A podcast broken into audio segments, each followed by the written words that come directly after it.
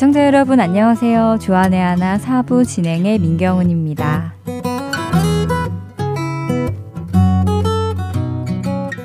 예수님의 제자들을 살펴보면 때때로 엉뚱한 이야기도 하고 또 믿음이 없는 모습도 보여주어서 참 인간적이다 하는 마음이 가는데요.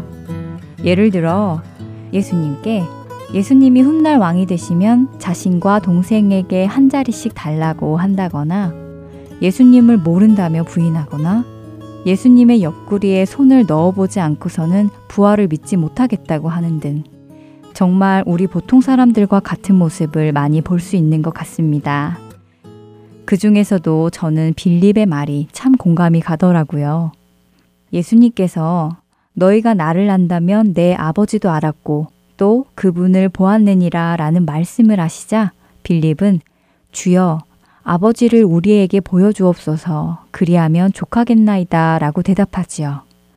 사실 예수님의 말씀 그대로 예수님을 알면 곧 하나님 아버지를 아는 것입니다. 그분이 곧 하나님과 동일하신 분이시니까요. 하지만 빌립을 비롯한 저와 같은 사람은 여전히 하나님을 눈으로 보고 싶어하고 경험하고 체험하고 싶어합니다. 그것이 신앙에 도움이 될 것 같아서겠지요. 그래서 어떤 사람들은 하나님을 그렇게라도 느끼고 싶기 때문에 기적이나 이적 또는 다른 사람들의 간증을 귀 기울여 들으며 집착하는 것은 아닐지 모르겠습니다. 사실 저도 하나님을 보고 싶다며 보여주시라고 기도드린 적이 참 많이 있었는데요. 우리는 어떻게 그분을 볼 수 있으며 그분의 실체를 어떻게 경험할 수 있을까요? 첫 찬양 함께 들으신 후에 이야기 계속 나누겠습니다.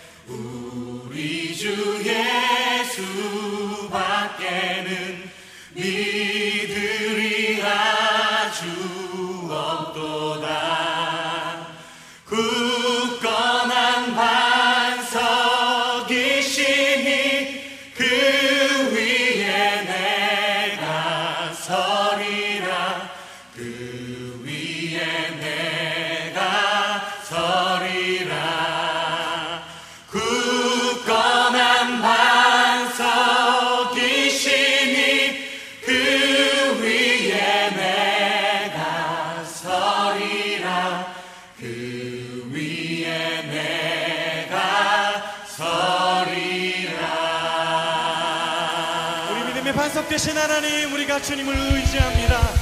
신뢰합니다. 할렐루야.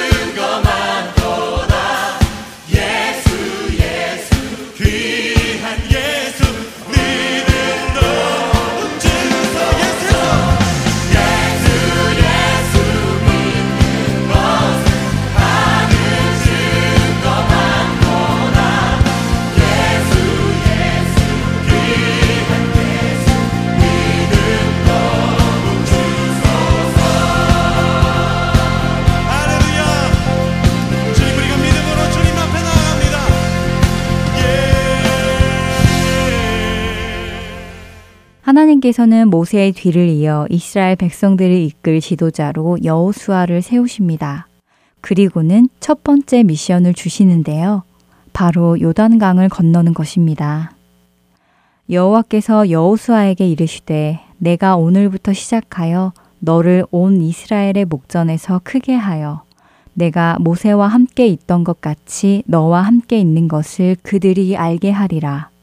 너는 언약궤를 맨 제사장들에게 명령하여 이르기를 너희가 요단 물가에 이르거든 요단에 들어서라 하라. 여호수아 삼 장 칠 절과 팔 절의 말씀입니다. 지난 사십 년간 광야에서 자신들을 이끌던 모세가 사라지고 이제 막 리더가 된 여호수아를 사람들이 얼마나 믿고 따르고 있었을까요?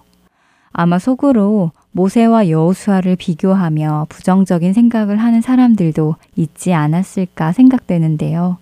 그런 이스라엘 사람들에게 하나님께서는 하나님 자신이 여호수아와 함께 있는 것을 그들로 알게 하시겠다며 요단 물가에 이르러 요단에 들어서라고 명하십니다. 그리고 온 땅의 주 여호와의 궤를 맨 제사장들의 발바닥이 요단물을 밟고 멈추면 요단물 곧 위에서부터 흘러내리던 물이 끊어지고 쌓여 서리라 라고 십삼 절에서 하나님께서 말씀하시지요. 당시의 요단강은 졸졸졸 흐르는 시냇물이 아니라 우기철에 범람하는 강이었다고 합니다. 현대인 성경은 그 장면을 이렇게 묘사하고 있습니다. 그들이 요단강에 도착했을 때는 마침 추수 때가 되어 강물이 강둑에까지 넘쳐 흐르고 있었다. 이렇게 물의 양이 불어나고 물살까지 있는 강물을 바라보고 있노라면 대부분의 우리들은 쉽게 발을 내디딜 용기가 나지 않을 것 같은데요. 여러분들은 어떠세요? 주님의 말씀을 믿고 그 강물에 발을 내디디실 수 있으실 것 같으신가요? 하나님께서는 늘 우리의 믿음을 보시는 분 같습니다. 먼저 그 강물을 멈춰 주신 후에 이제 건너라 라고 하지 않으시고 그 넘실대는 물살을 보고 있는 그들에게 요단강에 들어서라 그리하면 물이 멈추리라 라고 말씀하십니다. 믿음이 있던 이스라엘 제사장들은 하나님의 그 말씀을 믿고 물이 불어오른 요단강에 발을 디딥니다. 그리고 그들은 하나님의 약속의 말씀 그대로 요단강이 멈추는 기적을 경험하게 되지요. 하나님이 여호수아와 그리고 자신들과 함께 하신다는 것을 깨닫게 됩니다.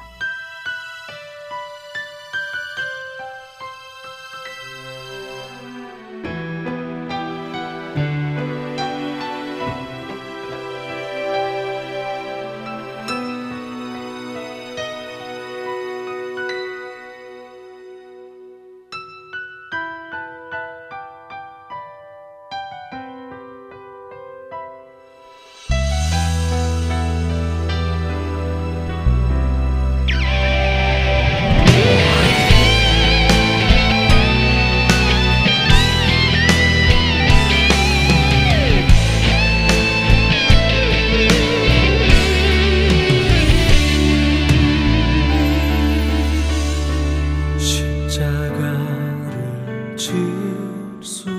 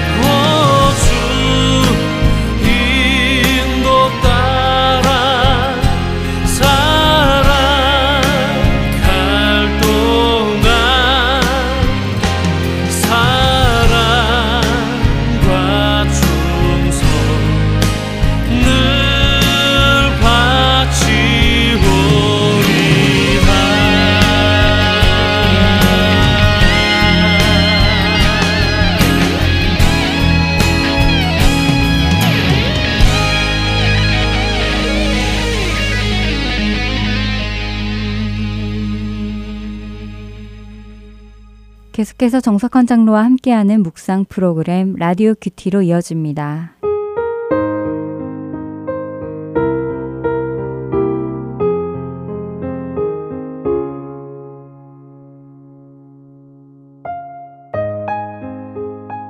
오직 성령이 너희에게 임하시면 너희가 권능을 받고 예루살렘과 온 유대와 사마리아와 땅끝까지 이르러 내 증인이 되리라 하시니라. 사도행전 일 장 팔 절의 말씀입니다.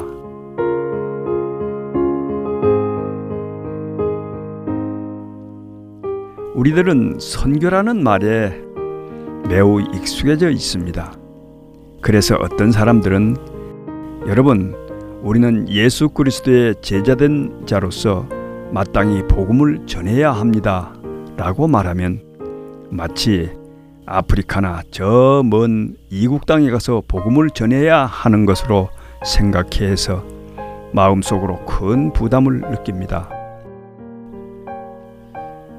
우리는 이러한 잘못된 생각에서 벗어나야 합니다. 복음을 전하라는 말은 꼭 내가 살고 있는 지역을 떠나 어디론가 가서 전하라는 말이 아닙니다. 때때로 하나님께서 특별히 선교사로 부르시는 경우도 있지만 우리는 우리가 살고 있는 또 활동하고 있는 영역에서의 복음의 증인으로서 살아야 합니다.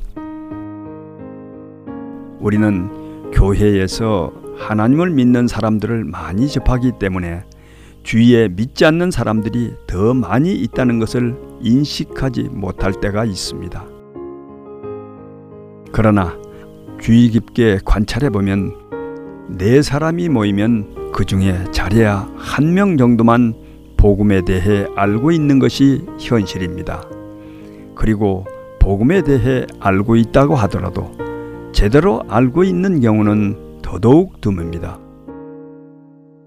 그러므로 우리는 선교라는 말에 눈을 돌리기에 앞서 가장 가까운 가족에게부터 눈을 돌려야 합니다. 당신의 가족은 당신이 믿는 그리스도에 대해 진지하게 반응해야 할 것입니다. 주님, 저희가 소유한 복음을 가까운 데서부터 바르게 전할 수 있는 은혜를 허락하여 주옵소서.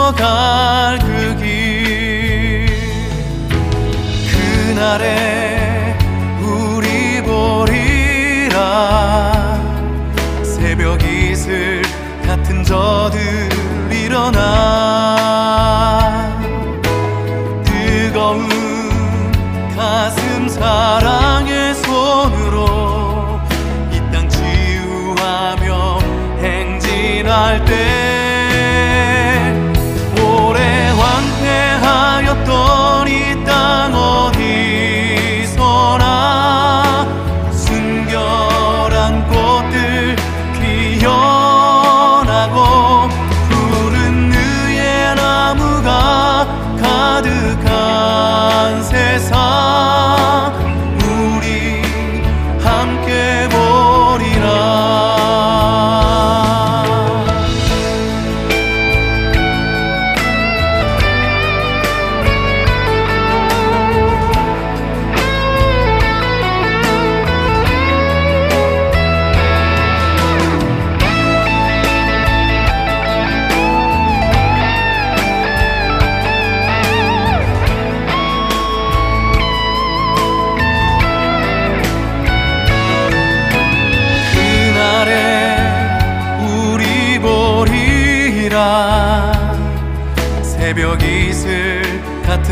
늘 일어나 뜨거운 가슴 사랑의 손으로 이 땅 치유하며 행진할 때 오래 황폐하였던 이 땅 어디서나 순결한 꽃들 피어나고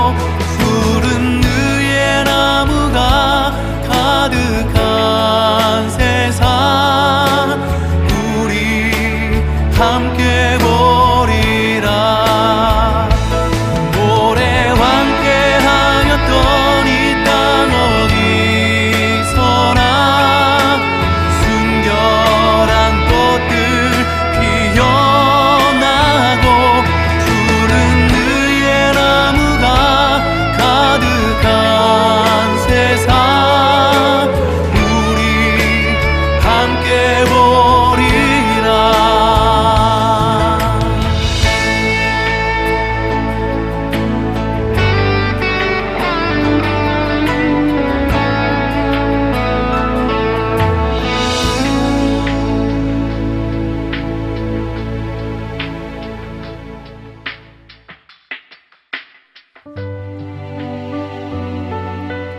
주의 길을 곱게 하라고 광야에서 외치는 자의 소리.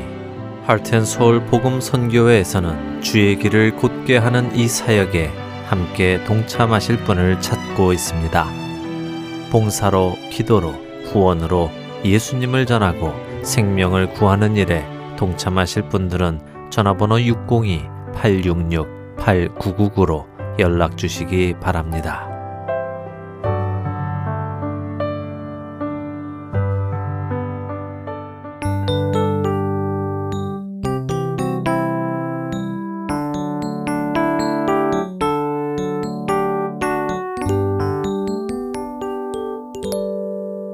성경 강해로 이어집니다. 캐나다 밴쿠버 그레이스 한인교회 박신일 목사께서 축복의 가정 시리즈를 강해해주고 계십니다. 오늘은 그 마지막 시간으로 작은 것을 소중히 여길 때라는 제목의 말씀 전해주십니다. 은혜의 시간 되시길 바랍니다. 오늘은 축복의 가정 네 번째 마지막 주간입니다. 작은 것을 소중히 여길 때라는 제목으로 하나님 말씀을 나누겠는데요. 마태복음 칠 장 이십사 절로 이십칠 절까지 말씀입니다.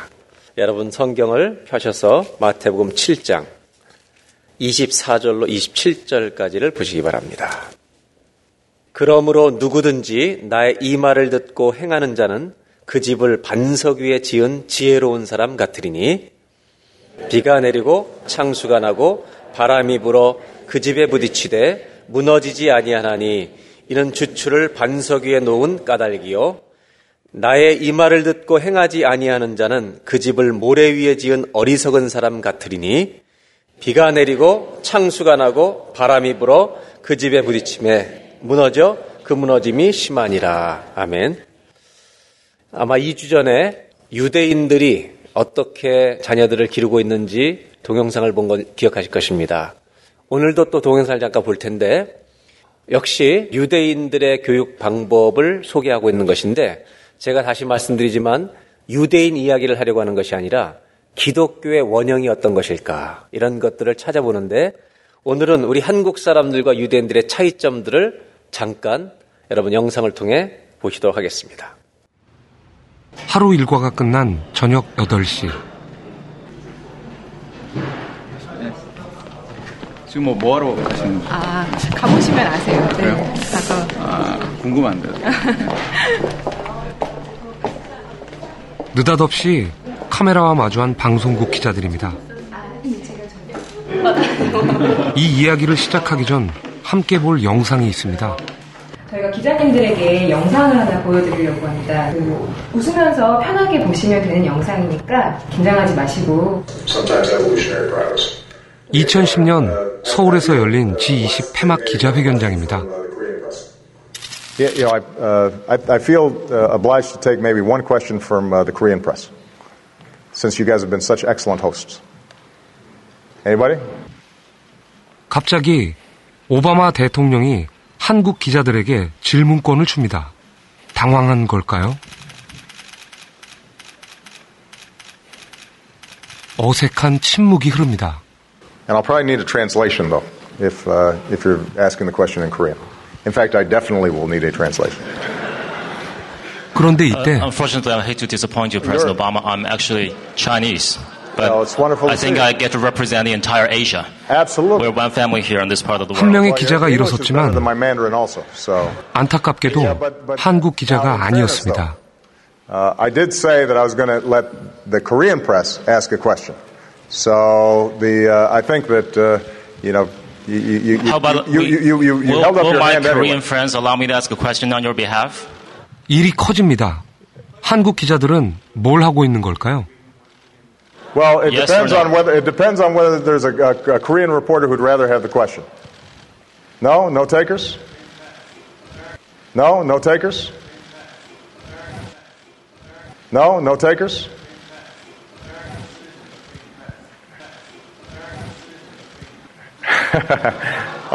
참 난감합니다. 결국 질문권은 중국 기자에게 넘어갔습니다. 저런 일이 있었구나. 음, 그러게요. 음, 저기 기사네. 음. 다 보시고 나시니까 어떠셨어요? 한국 사람들 진짜 질문 안 한다. 뭐 그런 생각? 네. 그래서 질문을 하는 거면은 내가 부족하다는 거를 뭐 이렇게 남들 앞에서 드러내야 음. 하는 거고 음. 그런 거에 대한 부담해서 몰라도 아는 척. 네. 음, 맞아, 몰라도 아는 척 앉아있고. 다른 기자들이 뭐 저런 질문을 하느냐라고 말은 안 하지만 비아냥거리거나 이렇게 눈치를 주거든요. 기자님이시라면 저 자리에서 질문했을 것 같으세요? 안 했을 것 같아요. 제가 뭔가 이렇게 그 분위기를 깨고 먼저 손을 들지는 못했을 것 같아요. 우리한테는 질문도 답인 것 같아요. 그러니까 어떤 상황에서 어디까지 질문이 용인되고 어떤 질문을 할 수 있을까? 그러니까 어떻게 질문하면 잘하는 걸까? 그것조차도 답인 것 같아. 충격이시죠? 참 말 안 합니다, 우리나라 사람들. 이제 우리나라 대학의 강의실과 그 다음에 미국 대학의 강의실 그리고 이스라엘 대학, 미국에 있는 이스라엘 대학을 잠시 또 보도록 하겠습니다. A가 D에 역할을 주는 것 있죠? 그 다음에 D가 A에 역할을 주는 것 근데 이게 아마 침묵은 우리에게 낯선 것이 아닙니다. 처음에 이 교재를 가지고 공부할 때 여기는 보통의 대학 강의실입니다. 교수의 말을 경청하거나 열심히 받아 적을 뿐 이렇게 네 번을 다 보거나 아니면 이렇게 네 번을 다 봐야 시행이 끝나는 거예요. 원래 강의실은 숨막힐 정도로 조용합니다. 시행이라고 되어 있는데 여러분이 이걸 하나의 구분되는 하나의 과정이라고 생각하시면 훨씬 더 오늘 여기까지 할 수가 없기 전에 질문사항 있어요? 순간 정적이 흐릅니다. 모두가 어색하고 불편한 시간입니다. 없으면 마치도록 하겠습니다. 수고하셨습니다. 무사히 수업이 끝났습니다. 질문 있습니까? 질문 있으세요? 마지막으로 다시 한 번만 물어보겠는데 혹시 질문 있으세요? 무슨 생각인지 도무지 알 길이 없으니 교수도 답답합니다. 제가 처음 그 수업을 그 어, 강의를 시작할 때 몹시 두려웠습니다. 학생들 앞에 서는 게 가장 많이 두려웠었죠. 그래서 선배한테 자문을 구했습니다. 어떻게 해야 학생들 앞에서 떨지 않을까요? 그때 그 선배가 저한테 큰 용기를 준 말이 있었습니다. 절대 두려워하지 마라. 학생들은 결코 질문하지 않는다. 좋은 선배였습니다. 미국의 유명 정치인들을 배출하는 명문대. 워싱턴 디씨 백악관 근처에 있는 조지 워싱턴 대학입니다. All right. 이곳 로스쿨의 폴 시프 버만 교수의 강의실입니다. 지금처럼 교수가 말하는 시간은 그리 길지 않습니다.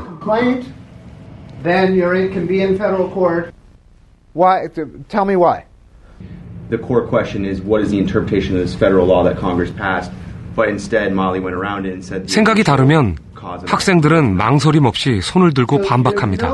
Case really. It clearly had been breached. You have a response to that, Kara? Well, I think maybe this is just my guess. The difference is that in Motley, the complaint itself was purely a contract. A question, two questions. First is, if we were to apply the the rule from Grable yeah. to Motley, would then would there be a jurisdiction there? Yes, question, Josiah. Yeah, so I guess what it seems like to me is they just gave us these elements. 여기저기서 질문이 이어집니다. 교수와도 거침없는 논쟁이 벌어지는데요.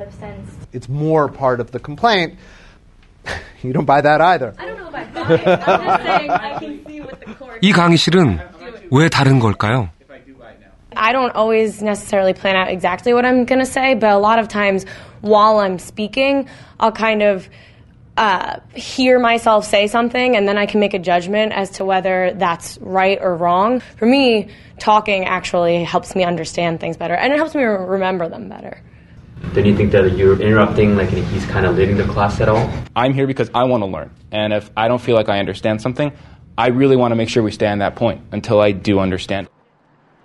미국 뉴욕에 있는 유대인 명문 종합대학인 예시바 대학교입니다.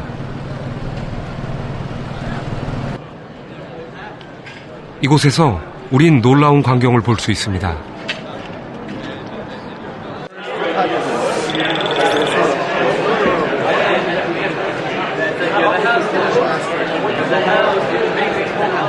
시끄러운 소리로 가득 찬 이 넓은 공간은 다름 아닌 도서관입니다. 학생들은 책을 펴놓고 큰 소리로 떠들고 있습니다. 언뜻 보면 상대에게 화가 나서 따지는 것처럼 보이는데요.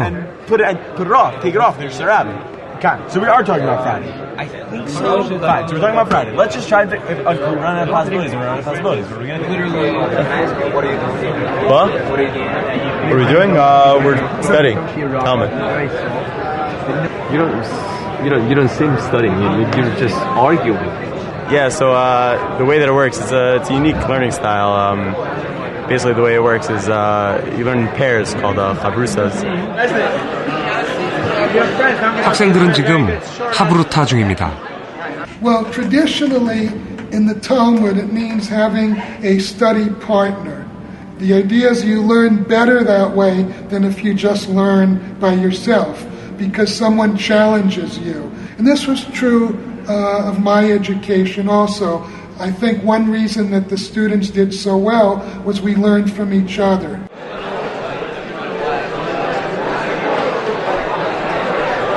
혼자 하는 공부보다 묻고 토론하는 공부를 중시하는 유대인들.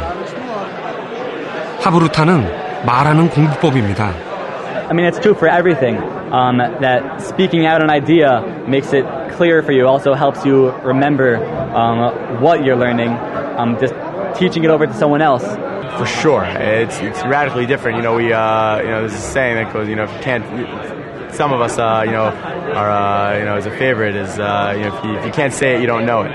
You know, if you, uh, a lot of times, you know, you think you know something, something you think makes sense, then you say it out, it sounds ridiculous, or you say it and you're, you're. My father taught English. And he told me, I still remember when I was a little boy, he said, never be ashamed to ask questions in class. I don't think this is only good for Jewish people. I think everyone can learn from it. 한국 대학도 보았고, 미국 대학도 보았고, 이제 미국에 있는 옙시바라는 이스라엘 대학도 보았습니다. 한국은 아무도 질문하지 않습니다. 미국은 토론을 많이 합니다.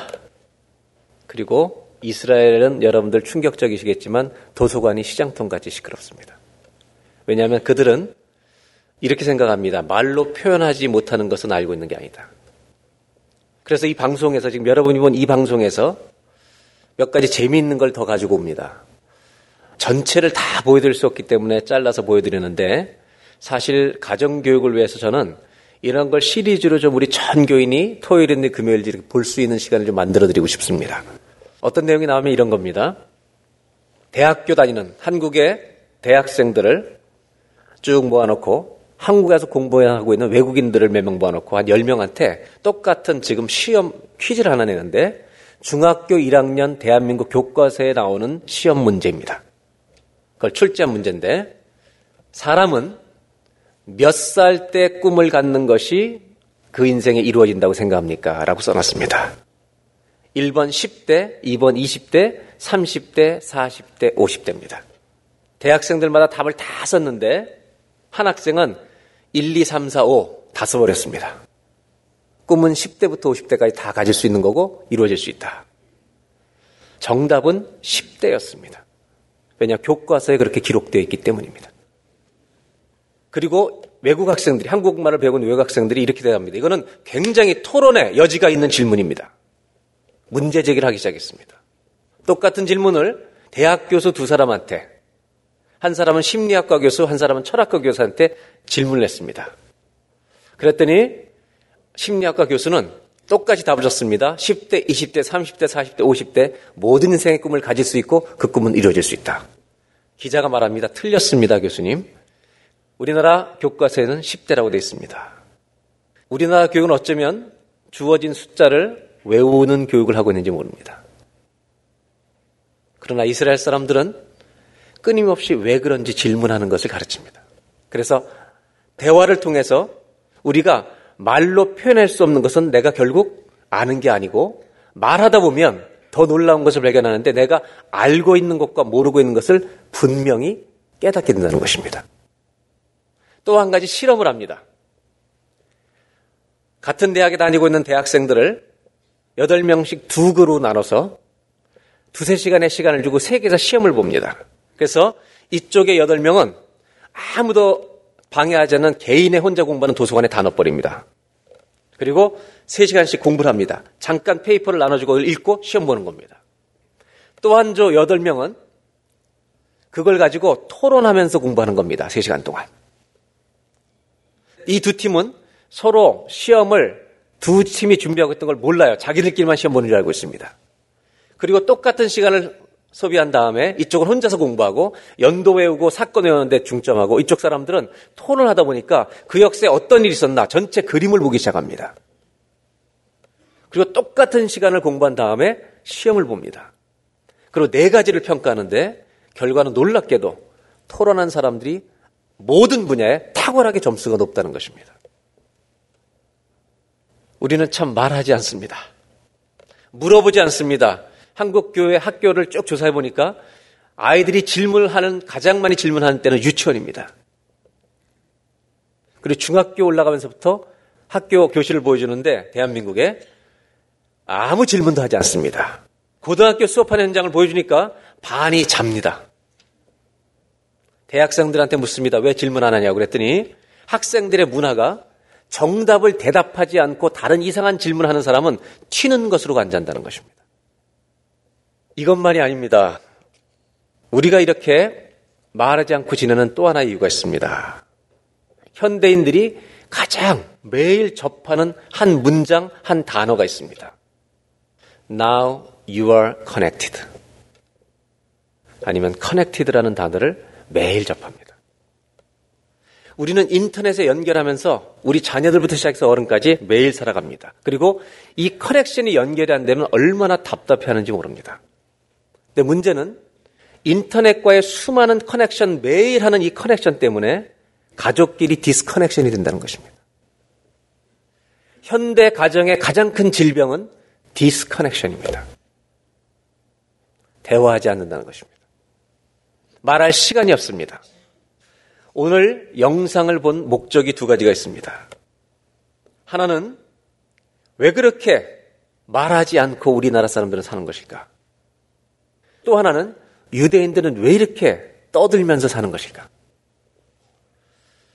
질문이 없는 가장 큰 이유는 어려서부터 대화가 단절된 채로 계속 살아가는 문화 속에 있기 때문입니다.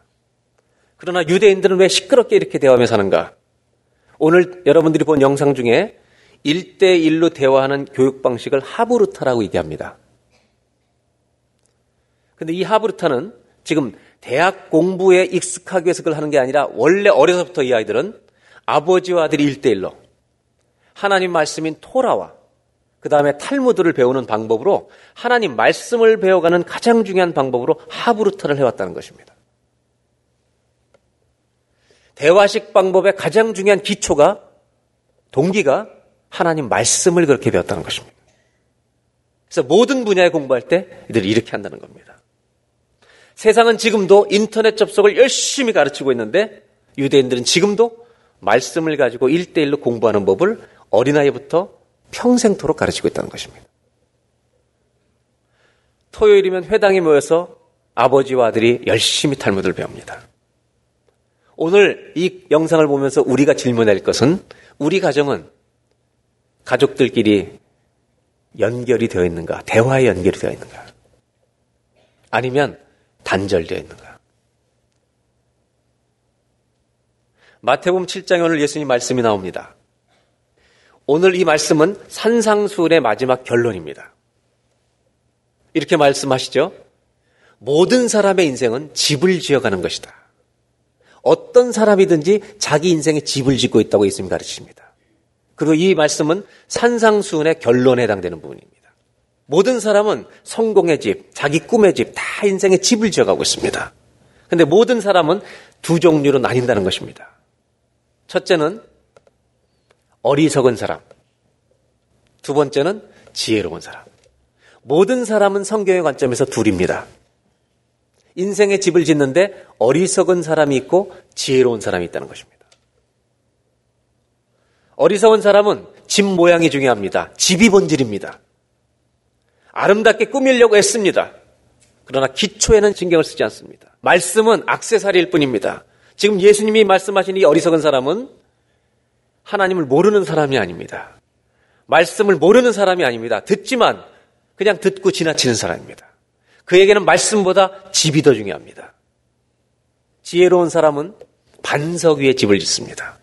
이 사람에게 본질은 내가 살고 있는 몸, 집이 아니라, 내가 지을 성공의 집이 아니라 말씀이 본질입니다.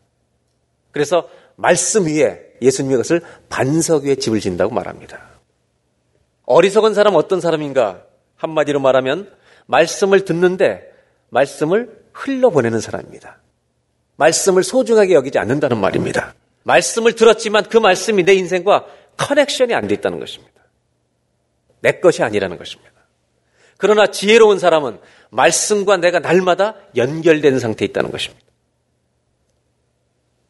예수님은 산상수훈의 마지막에 이 메시지를 통해서 우리에게 꼭 알려주고 싶으신 게 있습니다. 말씀을 듣고 지나치는 자가 되지 말고 행하려고 하는 자가 되어보라는 것입니다. 왜 말씀을 듣고 행하는 자, 말씀과 연결된 자라 되라고 이것을 그렇게 강조하고 계시는가? 중요한 이유가 있습니다.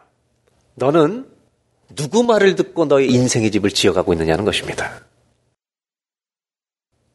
어떤 사람 말 듣고 네 인생의 집을 지어가고 있느냐는 것입니다. 다른 말로 표현하면 너는 누구랑 연결된 삶을 살아가고 있느냐는 것입니다.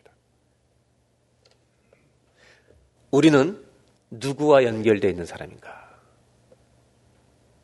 하나님이 우리에게 고린도후서 육 장 십팔 절을 통해서 너무 중요한 말씀을 가르쳐 주셨습니다. 한번 다 같이 한번 읽겠습니다. 시작. 너희에게 아버지가 되고 너희는 내게 자녀가 되리라. 전능하신 주의 말씀이니라 하셨느니라. 하나님은 우리가 누구랑 연결되어 있는지를 정확하게 말씀해 주십니다. 내가 너희에게 아버지가 되고 I will be a father to you. 그리고 너희는 내게 자녀가 되리라. You will be my sons and daughters. 하나님은 우리와 하나님의 관계를 정확하게 설명해 주십니다. 나는 너의 영원한 아버지가 될 것이고 하나님을 믿는 너희는 나의 영원한 자녀가 될 것이다. 이거는 끊어질 수 없는, 아무도 빼앗아갈 수 없는 관계라는 걸 잊지 말라는 것입니다. 여러분, 우리는 누구랑 연결되는 것입니까? 오늘 첫 번째 주시는 메시지가 여기 있습니다. 한번 따라 하실까요? 우리는 하나님과 언제나 연결되어 있습니다. 아멘입니까? 우리는 하나님과 언제나 연결되어 있는 하나님의 자녀라는 걸 잊지 말아야 합니다. 그런데 우리가 인터넷은 그렇게 접속하면서 어쩌면 그걸 접속을 그렇게 하고 살기 때문에 하나님과는 연결된 것을 모르고 산다는 것입니다. 아담과 하와가 선악과를 따먹는 범죄를 할 때 가장 중요한 문제는 하나님과의 단절이었다는 것입니다. 사단의 말을 들었다는 것입니다. 그리스도인에게는 끊어지지 않는 하나님과 우리의 관계가 있다는 것을 우리가 잊지 말아야 할 것입니다. 언제나 하나님을 찾을 수 있고 언제나 부를 수 있는 자녀의 관계, 이것이 그리스도인의 가정의 축복입니다. 하나님 말씀에 귀를 기울이고 말씀과 연결되어 있는 삶을 살아서 반석 위에 집을 지어가는 우리 모든 가족들이 되시기를 주의 이름으로 축원합니다. 이것이 성경이 보여주려는 예수님의 첫 번째 메시지라는 겁니다. 또 한 가지는, 두 번째는 이제 우리 안에 있는 문제점을 좀 보려고 하는 것입니다. 하나님은 우리에게 이렇게 끊어지지 않는 평생의 관계 속에 있다는 걸 알려주는데도 불구하고 문제는 우리는 종종 너무 자주 이걸 잊어버리고 산다는 것입니다. 인터넷 연결이 안 되면 속상해서 견딜 수 없으면서 하나님을 잊어버리고 사는 것은 답답하게 여기지도 않고 익숙하게 점점 살아가고 있다는 것입니다. 인터넷 연결 안 되면 답답해 죽습니다. 화가 납니다. 주님과는 삼 일이 끊어져도 전혀 불편함이 없습니다. 하나님과 연결되어 있는데도 불구하고 연결이 안 된 것처럼 사는 데 익숙해져 있다는 것입니다. 그래서 우리는 my dream, my desire, my plan, my success, my way를 쉽게 하는 겁니다. 하나님과 대화가 없으니 하나님이 무엇을 원하시는지 꿈을 꾸지 못합니다.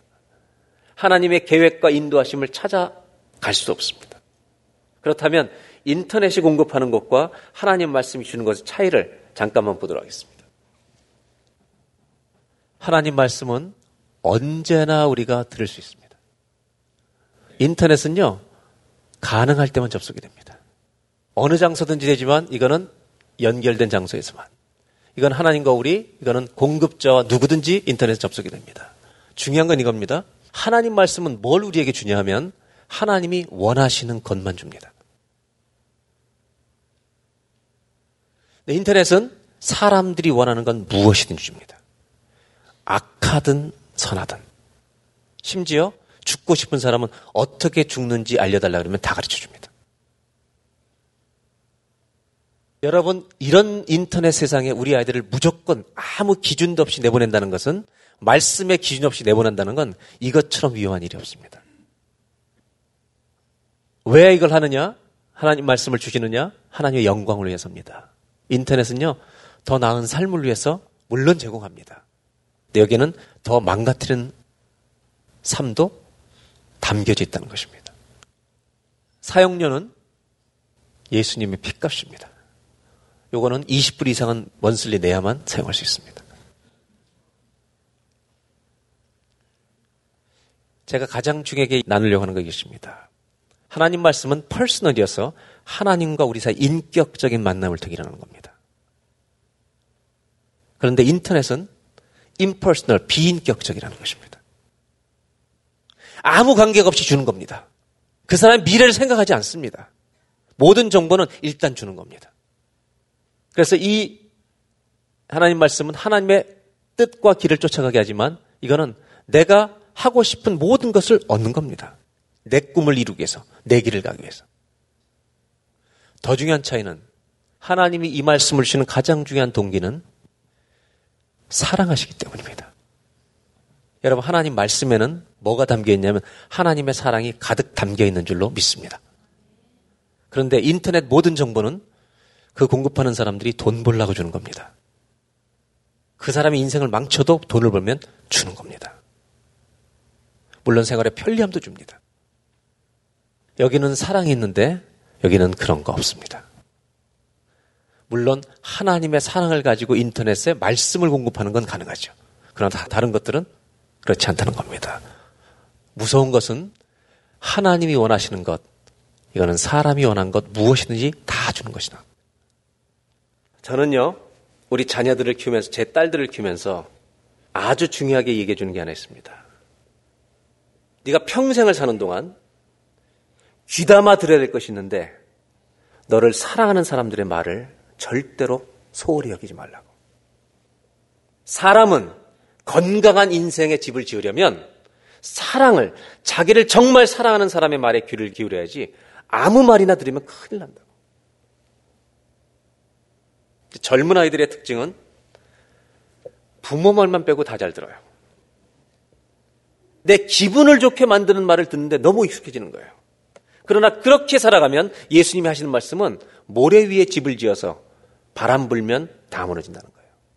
예수님이 공통점을 얘기하는 거예요. 모든 사람은 인생의 집을 다 짓는데 공통점이 또 하나 있는데 풍랑과 고난이 반드시 찾아온다는 거예요. 이 두 가지는 공통점이에요. 그런데 한 사람은 무너지고 한 사람은 버틴다는 겁니다. 예수님이 하나님 말씀을 듣고 그 말을 행하는 자가 되라고, 말씀에 귀를 기울이는 자가 되라고 산상순의 결론에 말씀하시는 아주 중요한 이유가 있습니다. 여기 있습니다. 이 말씀에 귀를 기울여봐라. 이 말씀을 한번 행해봐라. 이 말씀을 행하려고 노력해봐라고 하시는 가장 중요한 이유는 이 말씀에는 내 사랑이 가득 차 있기 때문이라고 말씀하시는 겁니다. 즉 말씀이 나한테 채워진다는 것은 뭐가 채워진다는 것인지 아세요? 하나님의 사랑이 채워지는 것인 줄로 믿습니다. 주의 말씀은 내 발의 등이요 내 길의 빛이니이다. 그러면 하나님 말씀은 나를 사랑하시는 말씀이기 때문에 이 말씀 안에는 하나님이 말씀을 우리에게 줄 때 이 말씀 안에는 백 퍼센트 하나님의 사랑과 선한 것밖에는 없다는 것입니다. 그러나 안타깝게도 인터넷은 사람이 원하는 것은 무엇이든지 알려줍니다. 왜냐하면 인격적인 관계가 아니기 때문에 선과 악의 구분이 없습니다. 인터넷은 모든 정보, 모든 인포메이션, knowledge를 다 제공해 줍니다. 그러나 그 정보 중에는 우리 자녀들의 인생을, 어른들의 인생을 다 망치고 무너뜨려버리는 수많은 무서운 지식과 정보들이 있다는 것입니다. 제가 프린스 조지에 갔던 얘기를 좀 하려고 합니다. 한국 사람 백 명이 사는 마을인데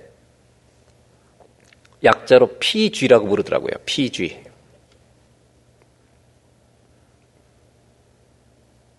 월요일날 저녁부터 집회가 있었는데 월화수 저녁 집회. 그런 작은 도시에 가면 하나님 앞에 개인적으로 약속한 게 있었어요. 작은 교회들이 초청할 때는 반드시 가겠습니다. 하나님께 그렇게 기도를 해서 꼭 가는데 삼 년 전에 부탁했는데 못 가가지고 올해 주일을 제가 비울 수 없으니까 가보겠다 해서 주중에 간 겁니다. 근데 참 고마웠던 거는 거기서 여섯 시간 반 떨어진 테라스라고 하는 동네가 있습니다. 거긴 한이 몇 가정 살지 않는데 거기에서 다섯 명이 두 부부와 청년 하나가 집회에 참석하려고 여섯 시간 반을 달려온 겁니다. 그리고 월요일 참석하고 화요일 참석한 다음에 수요일 아침에 떠나려고 그랬는데 화요일 날 집회를 참석하고 나서 수요일 날 집회까지 참석하기로 결정을 했어요. 한 청년은 이제 밴쿠버로 발령내서 예수를 안 믿는 형제인데 데리고 간 거예요. 여기 왔고. 그래서 그분들하고 제가 오후에 너무 고마워서 수요일 날 수요일 날 밤까지 집회를 참석한다 그래서 커피를 마셨습니다. 네 시에. 마셨는데 자기들은 서양교를 다니면서 한인들끼리 모이면 저녁 때마다 제일 어른이 다 모여 그러면 싹 모여야 된대요. 뭐 열대 몇백개 안 되니까. 그러면 모이면 이제 술을 마시고 그러니까. 그래서 이분들이 토요일마다 성경 공부 시작한 거예요. 자체적으로. 대화를 나누면서 젊은 부부인데 두 가정이 얼마나 이쁜지 몰라요. 그 믿음이. 그러면서 두 가정이 더 오고 싶었는데 상황 때문에 못 왔다는 거예요. 그러면서 저보러 테라스에 꼭 한번 방문을 해달라 그러더라고요. 제가 갈게요라고 대답할 뻔했잖아요. 너무 감동이 돼가지고. 그래서 제가 이렇게 얘기했어요. 제가 말하면 약속을 지켜야 되니까 제가 가고 싶은데 노력은 해보겠습니다. 근데 휴가를 막 오래는 거예요. 자기네 성경 공부 좀 가르쳐달라고. 근데 제가 느낀 건 뭐냐면 하, 이렇게 정말 그 어려운데 이민자들을 보면 막 다 도와주고 싶은 거예요. 거기까지 달려준 게 얼마나 고맙습니까? 형제들이 결국 수요일까지 참석하고 두 가정이 밤 열 시에 집회가 끝난 다음에 여섯 시간 반을 차 타고 다시 돌아온 겁니다.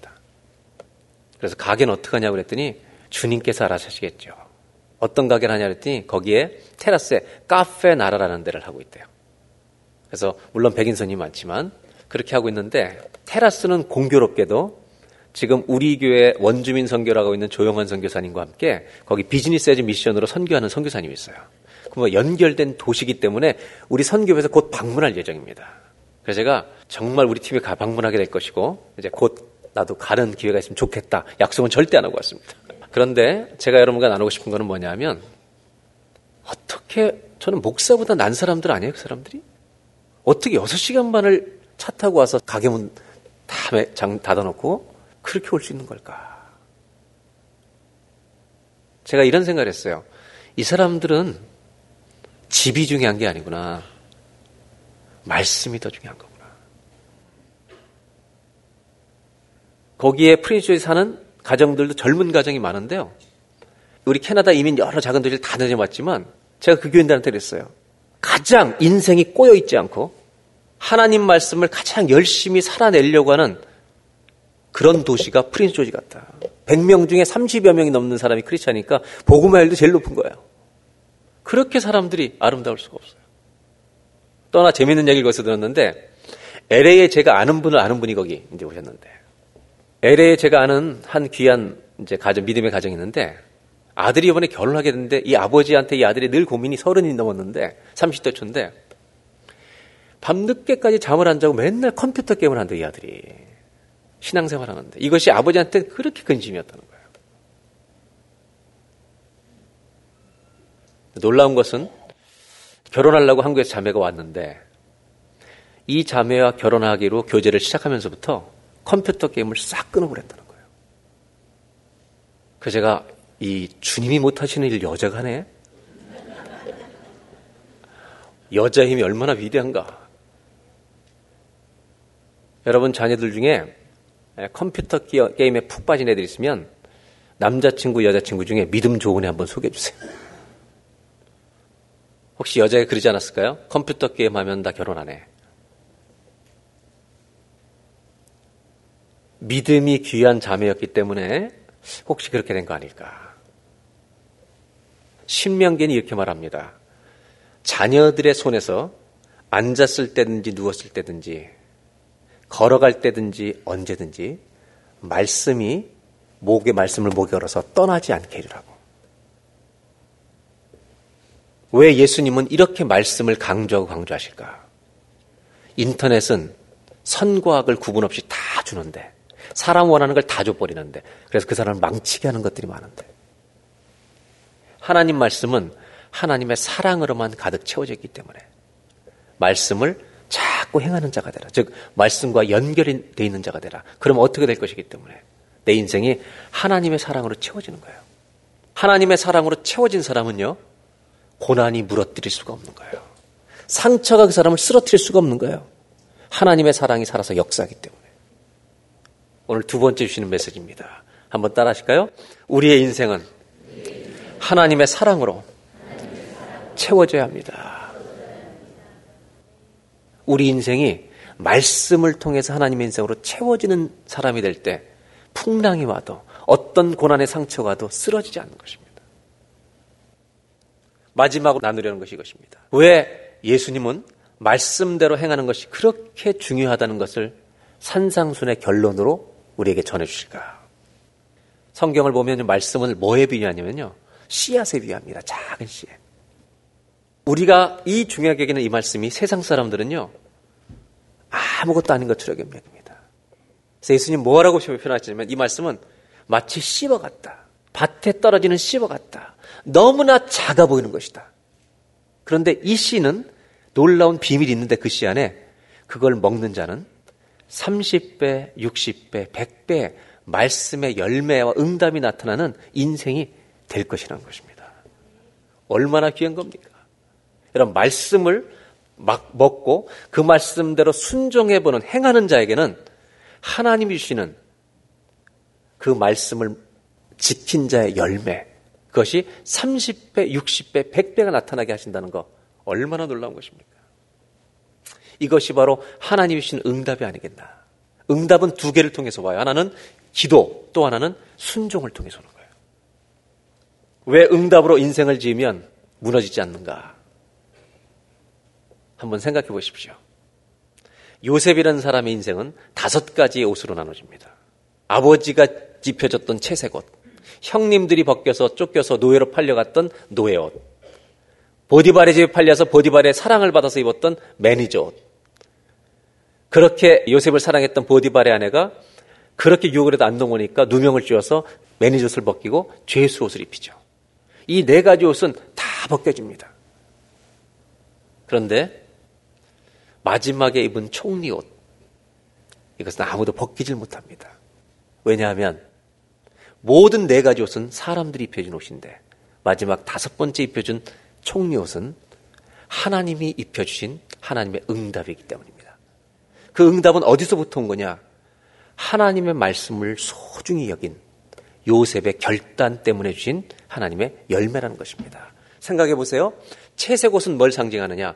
아버지가 기대했던 성공의 옷입니다. 여러분, 노예로 팔려갈 때 입은 옷은, 노예 옷은 형님들이 주었던 자기 인생을 찢어버렸던 상처의 옷입니다. 성공의 옷도 벗김을 당하고 상처의 옷, 그것도 벗김을 당합니다. 왜냐하면 요셉을 정말 믿고 신뢰했던 지도자 보디발이 그에게 매니저의 옷을 입혀준 겁니다. 이것은요, 명예의 옷입니다. 그런데 그 부인이 그걸 벗겨버리고 누명을 써서 여러분 고난의 옷을 입혀서 감옥에 내려보냅니다. 성공의 옷도, 상처의 옷도, 명예의 옷도, 고난의 옷도 다 벗김을 당합니다. 무슨 옷 때문에요? 예수님이, 하나님이 입혀주신 승리의 옷을 입었기 때문입니다. 우리 자녀들에게 승리의 옷을 입혀주는 부모가 되시기를 주의 이름으로 축원합니다. 그 길은 하나밖에 없습니다. 아이들이 지극히 작아 보이는 말씀을 소중히 여기며 살아갈 때 그 아이들의 인생 가운데 하나님이 주시는 값진 축복의 응답이 누려진다는 것입니다.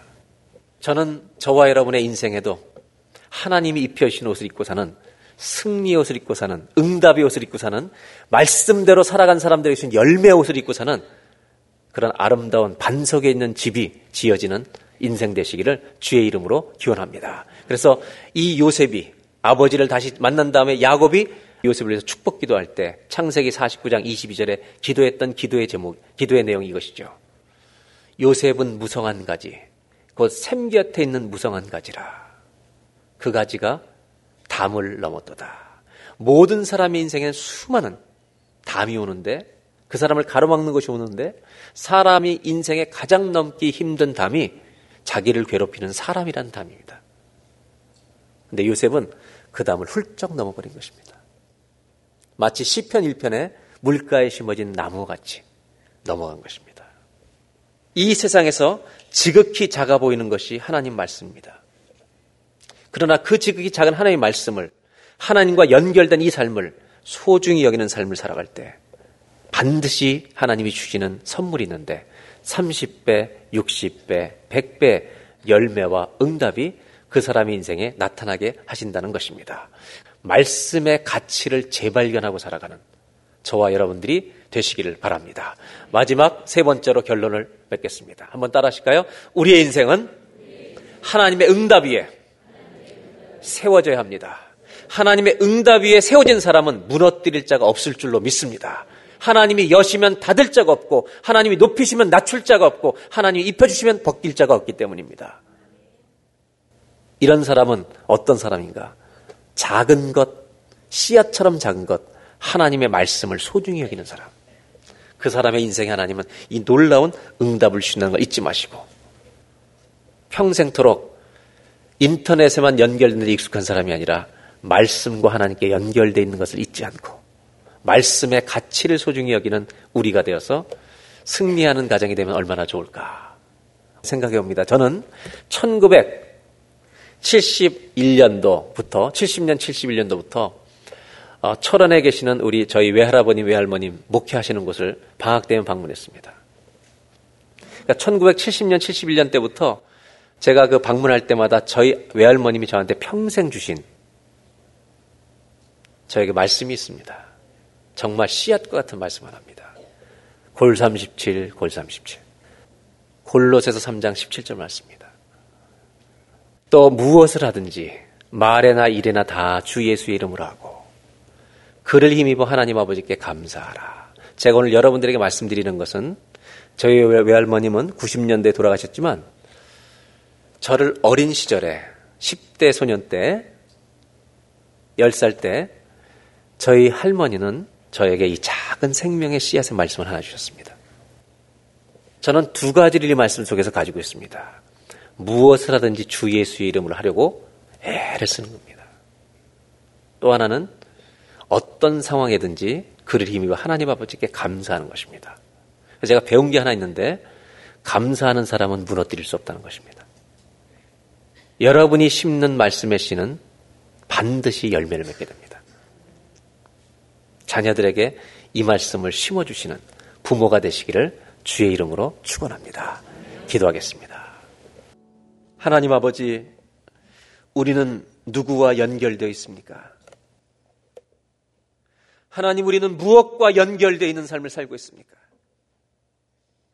하나님을 믿고 거듭난 그리스도인들은 내가 알든지 모르든지 언제나 영적으로 하나님과 연결된, 하나님이 우리 아버지고 우리는 그의 자녀라는 것을 잊지 않고 살아가는 깨어있는 믿음을 우리가 갖게 도와주시옵소서. 사람들은 인터넷에 연결 안 되면 너무 답답해합니다. 그러나 주님과 일주일을 만나지 않으면서도 불편하지 않습니다. 우리의 병을 고쳐주시옵소서. 바뀌어지게 하여 주시옵소서. 하나님은 백 퍼센트 선한 것만 주시는데 인터넷은 사람들이 원하는 것은 무엇인지 줍니다. 그 사람을 망치는 것도 줍니다. 하나님, 이런 세상 속에 우리 자녀들에게 말씀의 분별력이 없이 내놓는다는 것은 얼마나 위험한 일입니까? 하나님, 부지런히 자녀들에게 말씀을 가르칠 수 있는, 말씀과 연결된 부모가 되게 하여 주시옵소서. 왜 그렇게 예수님이 산상순의 마지막 결론에 말씀을 행하는 자가 되라고 말씀하십니까? 그 이유는 오직 하나입니다. 우리 가정들이 하나님의 응답 위에 서 있길 원하시기 때문입니다. 하나님이신 응답을 빼앗아갈 자가 없습니다. 하나님이 옷을 입혀주시면 벗길 자가 없고, 하나님이 축복의 문을 열어주시면 닫을 자가 없을 줄로 믿습니다. 하나님, 그 은혜를 우리가 누리게 하여 주시옵소서. 우리 가정들마다 하나님 반석 위에 서 있는 가정 되도록 도와주시옵소서. 예수님의 이름으로 기도하옵나이다. 아멘. Oh,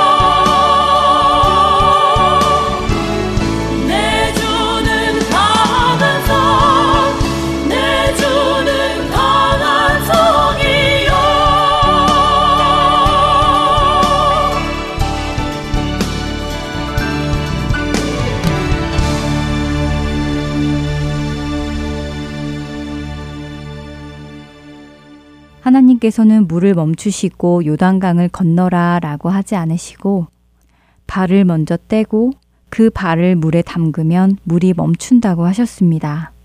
그리고 그 말을 믿고 눈앞에 여전히 넘실대는 물속으로 발을 떼어 담그는 자는 하나님의 살아계심을 경험으로 보게 되지요.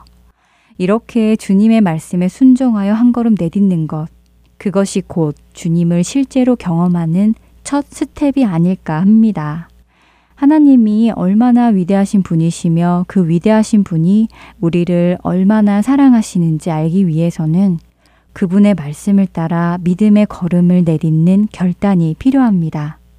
만약 이스라엘 민족이 언약궤를 메고 요단강 앞에 서서 아직도 물살이 이렇게 센데 이걸 어떻게 건너, 도저히 건너지 못하겠다 라고 망설이면서 눈앞에 보이는 것에만 신경을 쓰고 주저앉아 버렸다면 그들은 하나님의 영광을 보지 못했을 것입니다.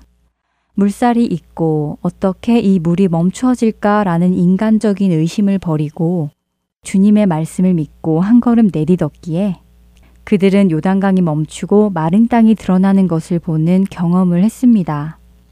하나님의 약속의 말씀이 이루어지는 것을 그들은 경험한 것입니다. 예수님께서는 오늘도 믿음으로 걸음을 내딛지 못하고 주저하고 있는 우리들에게 말씀하십니다. 예수께서 이르시되 내 말이 내가 믿으면 하나님의 영광을 보리라 하지 아니하였느냐 하시니 요한복음 십일 장 사십 절의 말씀입니다. 보여주시면 믿는 것이 아니라 믿고 나아가면 그분의 영광을 보는 것입니다. 지금 주님 앞에 망설이고 있는 일이 있으시다면 주님을 믿고 한 걸음 내딛어 주님의 영광을 보시는 저와 여러분 되시길 소망합니다. 지금까지 주안의 하나 사부 함께해 주셔서 감사드립니다. 다음 시간에 뵙겠습니다. 안녕히 계세요.